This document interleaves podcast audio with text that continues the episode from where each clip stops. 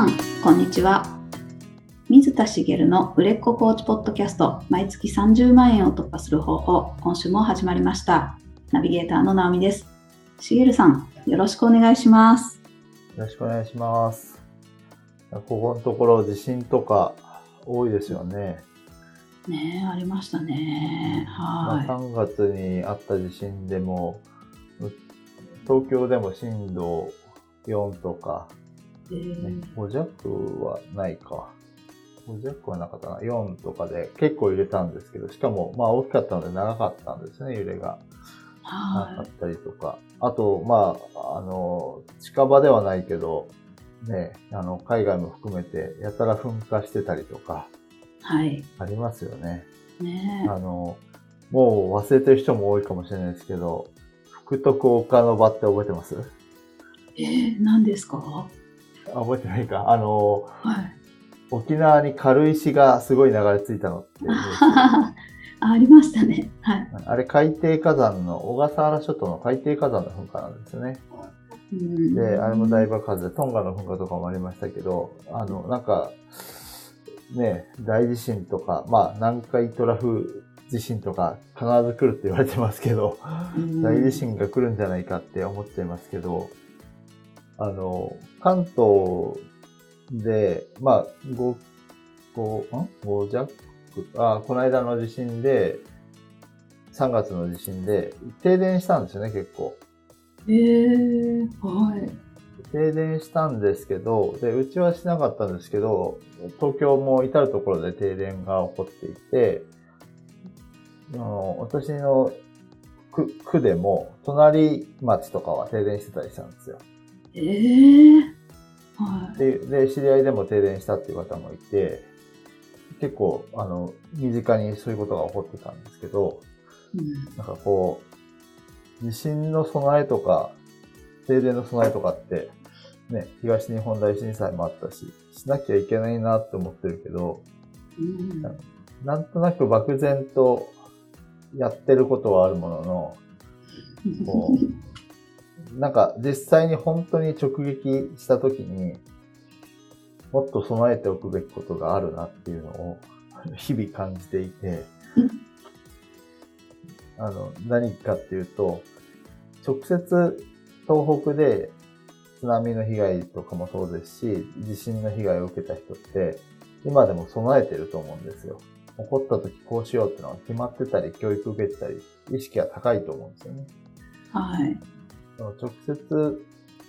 まあ、あの、地震の揺れは経験しましたけど、まあ、直接的な被害としてはそれほどでもなかった、こう、関東の人とか、あまり影響なかった人たちって、多少の意識の高まりはあったにせよ、やっぱり東北の人ほどの備えが今でもね、やっぱりないと思うんですよね。うん自分も含めてなんですけど。はい。まあ、そそれこそ備蓄をしておこうとかも多少やってますし、えっ、と、こう災害の時に必要なもの、こういうものがあるな、みたいなのも考えてはいるんですけど、じゃあ、はいいざなったらどうしようって動けるのかなっていうと、東北の人ほど動けないなっていう気がしちゃう。これって何かなって考えると、やっぱり、その、経験、当事者として経験したのとしてないのって、すごい大きい違いですよね。ああ、はい。だって、あの、やればいいことは頭では分かってたり、し地震に対して備え、こういうことをした方がいいよって調べればいくらでも出てくるから、うんうんいろいろできるはずじゃないですか。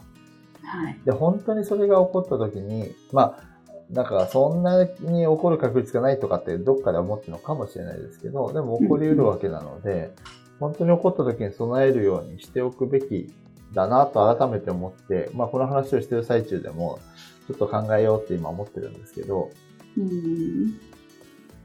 例えばその備蓄をしてるけど、まとまった場所にないなとか。いざ本当に避難しなきゃいけない時に、こう、物をかき集めるのってできないじゃないですか。うん。いわゆるその防災リュックみたいのがそこに入ってるみたいなぐらいの備えは本来しなきゃいけないけど、うん、あの、揃えりゃあるけど、まとまってないなみたいなのがあったりするんですけど、だからそれをこう、経験してる人は絶対やんなきゃいけないって勝手に思考がなるんですよね。うん。だから経験って大きいなと思って、経験をしてない人にとって、えっ、と、がそこまで意識を持っていくのは、意識的に持っていかないといけないので、まあ、その、災害への備えとかっていう話で言うと、しなきゃいけないなっていうのはあるんですけど、一方で、やっぱり経験するって、やっぱ大事なんだなっていうのを思って、あなるほど。はい。起業家の話になるとですね、うん。あの、まあ、前回もトライアンドエラーで失敗をね、あの、した方がいいよみたいな話しましたけど、そのうん自分でやってみて経験したことから来る反省って、こう身につくんですよね。はい。だけど、こう、し人の失敗談とか聞いて、ああ、そうだなと思って、知識はつくんですけど、知識しかつかないので、こう、意識には入らないっていうかね。意識はできるけど、なんていうのかな。まあ変な表現ですけど、体に浸透しないというか、うん。要はですね、その、心理的に自分がそれに対して経験してないので、あの、知識としてああるだけで終わってしまう。本を読んだり、セミナーを受けたりとか、その、えいわゆるセミナージプシーさんが陥りそうな、その知識はあると。知識はあるけど、い全く活かせてないみたいなことになりそうなので、やっぱりこう実践して経験することが大事なんだなと、改めて思いました。ああ、確かに。本当ですね。そうか。はい大きな違いですね。はいそう、備えること、あの、地震の話とかは、あの、そこに意識をもっと向けることはできるので、ちょっとやろうかなと思いました。ああ。私も、あの、アウトドアとかをやるので、やるっていうか、まあ昔はよくやってたので、アウトドア用品と防災グッズってかなり似てるんですよね。ああ、はい。実際にその備蓄食料とかって登山する時のものと全く一緒のものが結構あったりするし、うんその例えばライトとかね、キャンプする時に必要な道具とかって防災グッズとして役立つとかあるので、うん。うんそういったものをこうまとめておくとか、例えばその、あの寝袋も持ってますし。ね、そういうのって使えるじゃないですか。はい。っていうのをね、もっとこう、そこはやろうかなって思いました。でね、家族とそういうのも共有しきれてないなと思ったので、まあちょっとこれを機にやろうかなと、あの、今話してて思ったことですけどね、うん。思った次第ですが、まあ今日はちょっと本題では、その、家族の話をしようかなと思いまして、全く違う話なんですけど、はい。うん本題に入ろうかなと思うんですけど、あの、起業するときのハードルで最もよくある一つが、家族の反対みたいなのがあると思うんです。うん。はい。まあ、独身の方は別に独身で自分の親に反対されるみたいな別に反対されようが起業しちゃえばいいんですけど、まあ、それこそ奥さんだったり旦那さんがいて子供がいるとかっていうと、生活をかけることになるじゃないですか。はい。その自分以外の人の生活もかけることになるっていうので、あの、結構その、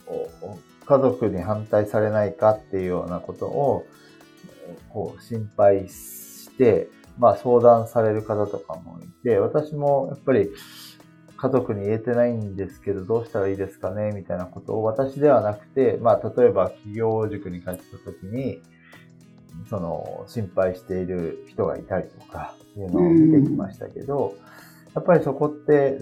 それがハードルのある人にとっては結構ハードルになるんだろうなと思うんですよね。うん。で、それこそその、家族って、まあ、その、起業しようとしてることを知らないとしたら、まあ前回お話した起業家マインドを自分が持ってたとしても、家族は持ってないわけですから、うん。こうすでに常識が違うわけですよね。そうすると起業したいって言っても受け入れがたいことが、ことが多いわけですよ。本当ですよね。自分だけじゃないですね。起業家マインドにしたいのは。そう。そう。で、えっと、起業したいっていう思いを伝えたところで、ね、当然、あの、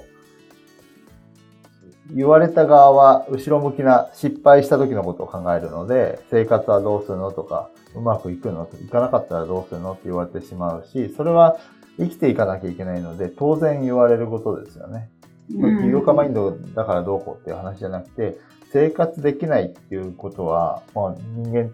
の本能的に避けたいことですから、はい。その急な不安に襲われるっていうのは怖いに決まってるわけですから、あの、いきなり言うと反対されるのは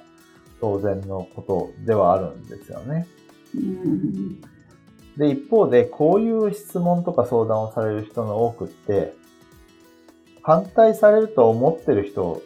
がするんですよ。え？どういうことですか？家族に反対されない人って、うん、反対されないと思ってたら、どうやって生きたらいいかなって悩まなくないですか？おそもそも、はい。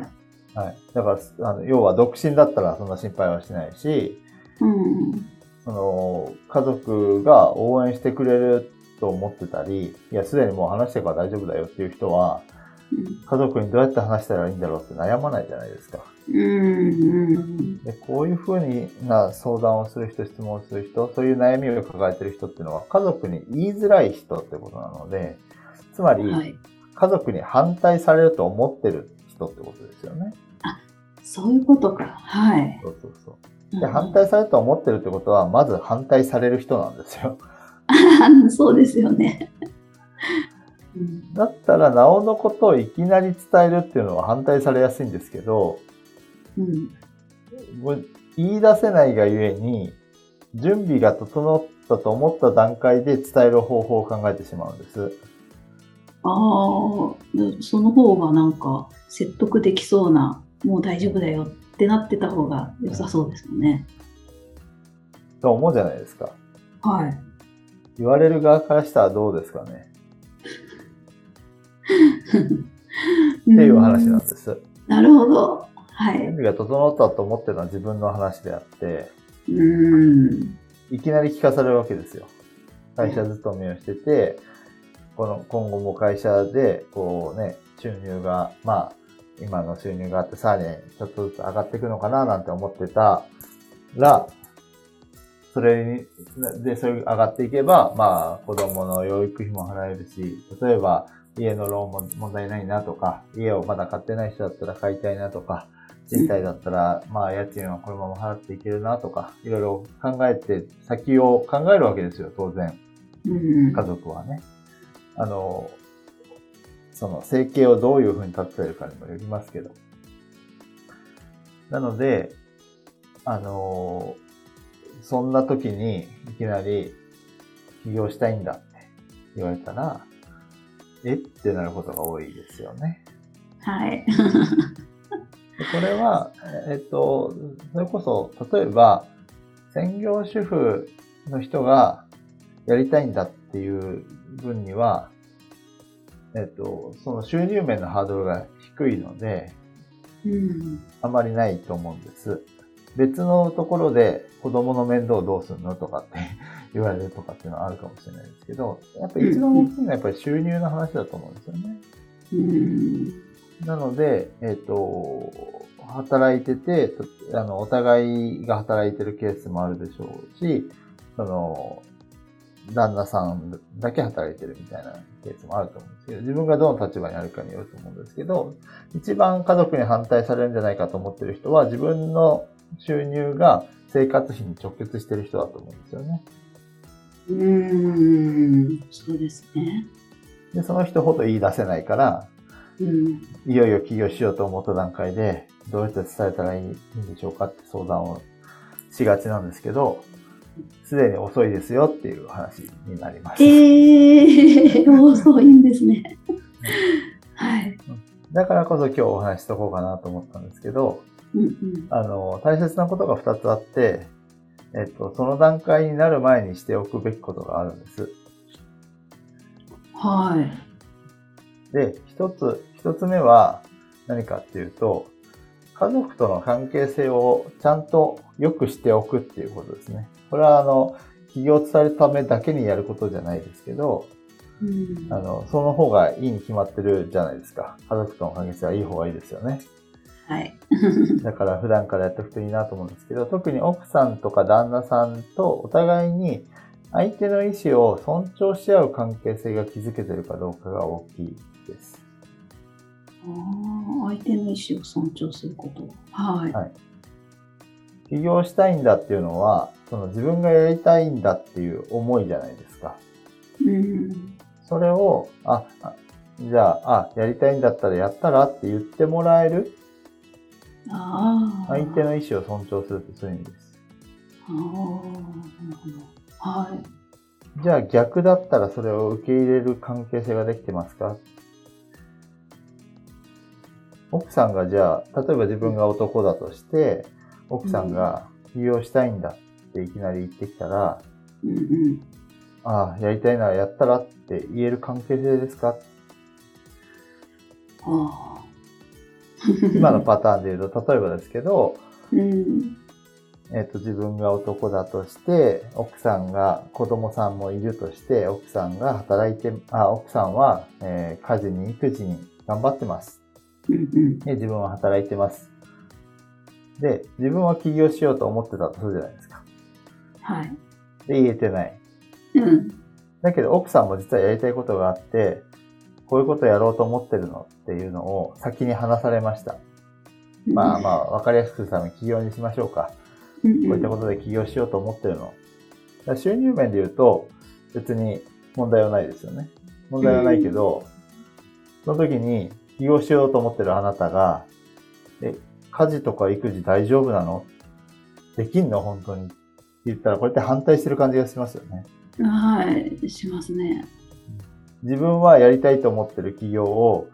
どうやって言おうか思ってるのに、実際に同じことされたら自分も反対するみたいな。ことがあるわけですはい。え、家事とか育児、子供大丈夫なの？面倒め見ていけんの？うんお互いに相手の意思を尊重する関係であったら、あ、それやりたいんだったら、協力するよって言えるのが関係ってことですよね。ああ、すごいことですね。うん。例えば、は育児で、い、えー育児に関して、あ、どれぐらい、や、やったらどれぐらいこう、今までやってたことができなくなるのみたいな話をして、だったらその分こっちがこれだけやるねみたいなことを言えるのが、お互いの意思を尊重するってことだと思うんです。おーなるほど。はい。実際にそういうことが起こるかどうかは別にして、普段からそういうふうに相手がやりたいと思ったことを尊重し合えるような関係性が築けていて、お互いに小さなことでも尊重し合えてるかっていうお話なんですよね。うん。例えば今の例で、奥さんが日頃から自分がやりたいことと思ってることを、うんえーやらずに、もう家事育児で手一杯の状況があって、うんだけど自分は本業プラス隠れて 副業で 企業準備をしていて、で、奥さんに言ってないから本業がすごく忙しいように見えてると。あでその状態ってことは、その手一杯の家事や育児を、に関して自分が、まあ本来やったらいいこともやれてない可能性もあるじゃないですか。あ、うんうん。そんな状況で、えー起業したいんだって言い出したら、え、私、家事育児で手一杯であなた何もやってくれてないのに、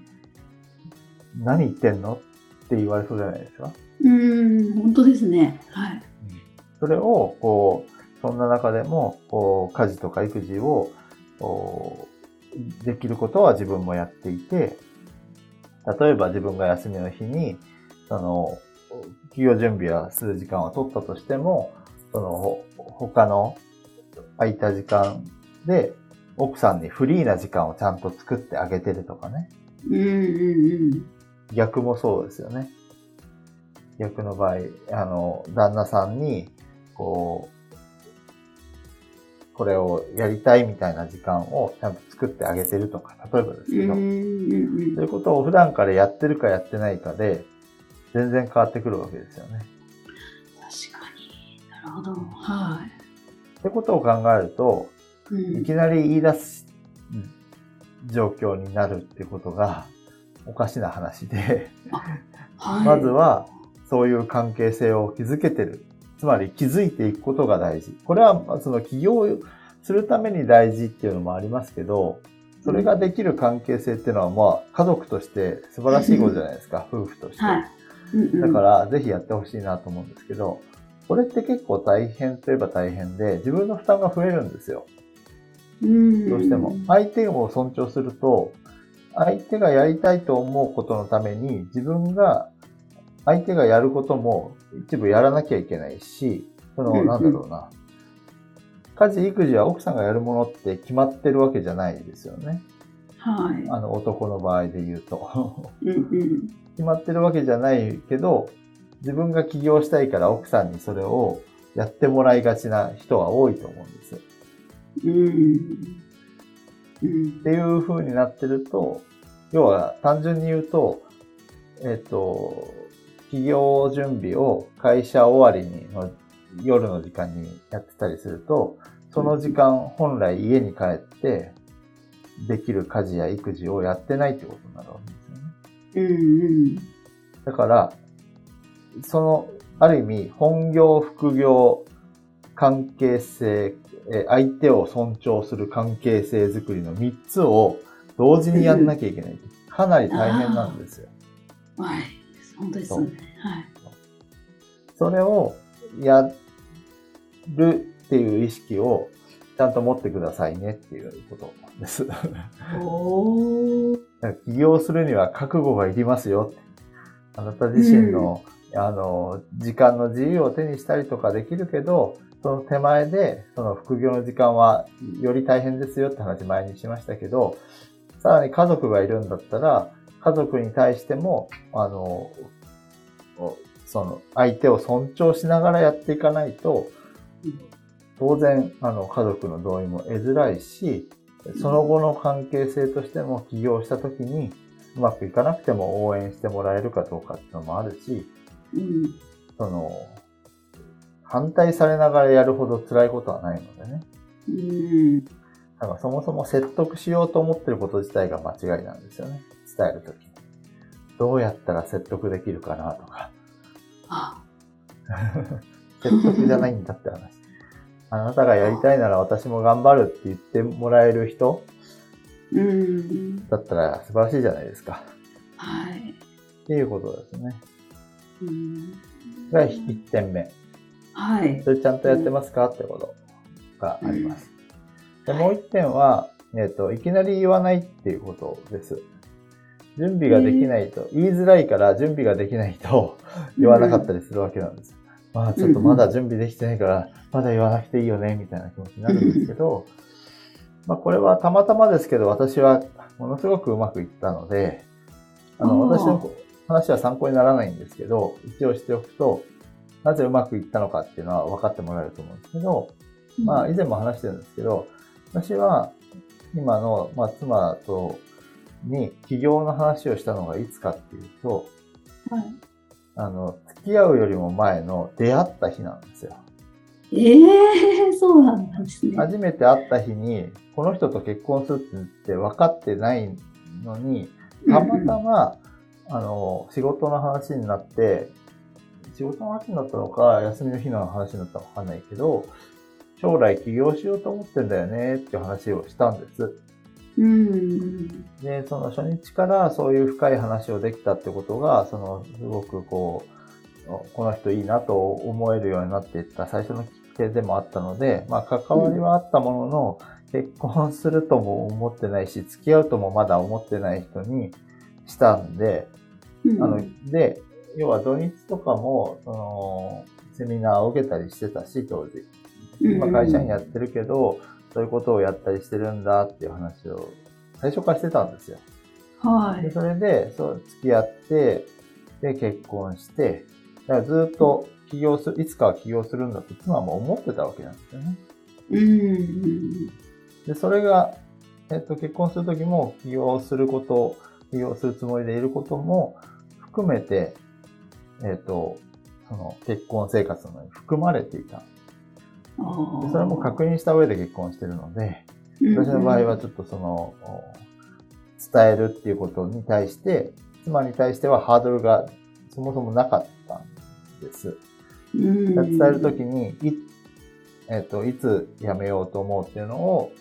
まあ、半年以上前に伝えて、うんあ、いよいよするんだねっていう風になったっていうことなんですけど、はい。あの、もちろんね、今結婚してて、いいつ言おうかって迷ってる人の参考には、直接的にはならないんですけど、うん。でも参考になる部分があって、はい。例えばですけど、今から起業しようと思うんだ。会社を辞めて起業しようと思う。で、いつ辞めるの ?3 ヶ月後っていうのと、うんうん。将来的に数年後に起業しようと思って、今からいろいろ勉強したり頑張っていこうと思ってるっていうのだと、全然受け取り方変わりません？違いますよね。はい。で、もちろん将来的にしようと思ってるって言っても反対する人はいると思うけど、数年後って言われると、切羽詰まらないので、うん。例えばそその数年間の間に、あの、なん、なんとか企業を諦めさせようとするかもしれないし、でも、まだそこまで現実的にならないので、あ、そうなんだって言って、え、なんでそんなことしようと思うのって言って、その間にいろいろこう、話ができる機会があるし、いきなりダメっていう風になるっていうことは考えにくいんですよね。はい。だから、起業しようと思うんだったら、えっ、と、うん言い方も難しいけど、早めに伝える。将来起業しようと思ってるんだってことを、早く伝えるっていうことが実は大事で。うんそうすると、その間に、その、相手、パートナー、奥さんだったり、旦那さん側も心の準備ができるし、覚悟が決められるし、起業した後の生活がどんな風になるかっていうのも、話し合ったり、様子を伺うことができるんですよね。はい。っていう風になっていくんです。だから、いきなり言うときに、その話し方をどうしたらいいかとか、タイミングをどうしたらいいかっていうのを考えるのってのは本来遅くて、うんその前にやってなきゃいけないんですよね。なるほど。っていうのが大事なことの二つになります。だから、もしその段階で起業しようと思ってるけどどうしようっていうんだったら、まあ、そんな数年後に、さそれがゆゆえに先送りするっていうのは変なんですけど、うん少し時間をとって、そこを構築するのは大事かなと思うんですよね。関係性をそこで考えたり、えーこう、もうちょっと期間を設けて、3ヶ月って言われるのと1年っていうのはだいぶ違うと思うので、1, 年であったとしても、まあうん多少伸ばしたとしても、会社辞めるまでの期間を少し取るとかっていうことをしてあげるっていうのもいいかな。要はその小手先で起業する、したいんだって思いを伝えたり、起業するとこんないいことがあるみたいなことを言ったところで、うん。あの、マイナスなことを考えてしまうので、その不安な部分をこう解消していく時間も必要なんですよね。いきなり心が突然言われると追いつかないので、で、その不安の解消していく時間の中で、例えばプラスアルファで起業するとこんないいことがあるよとかっていうメリットを伝えていくこともできますよね。それこそ休みが自由になるから、平日遊びに行けるようになるし、とか、うんあの、今はこんな夜遅いけど、もうちょっと早く帰るみたいなこともできるから、あの、例えば私で言うと、会社員時代できてなくて今できてることって、子供をお風呂に入れたり、うん。えっ、と、夜寝かしつけするのを毎日できてるんですよね。おでもー会社員、えっ、と、生まれてから半年間は、えっ、と、会社員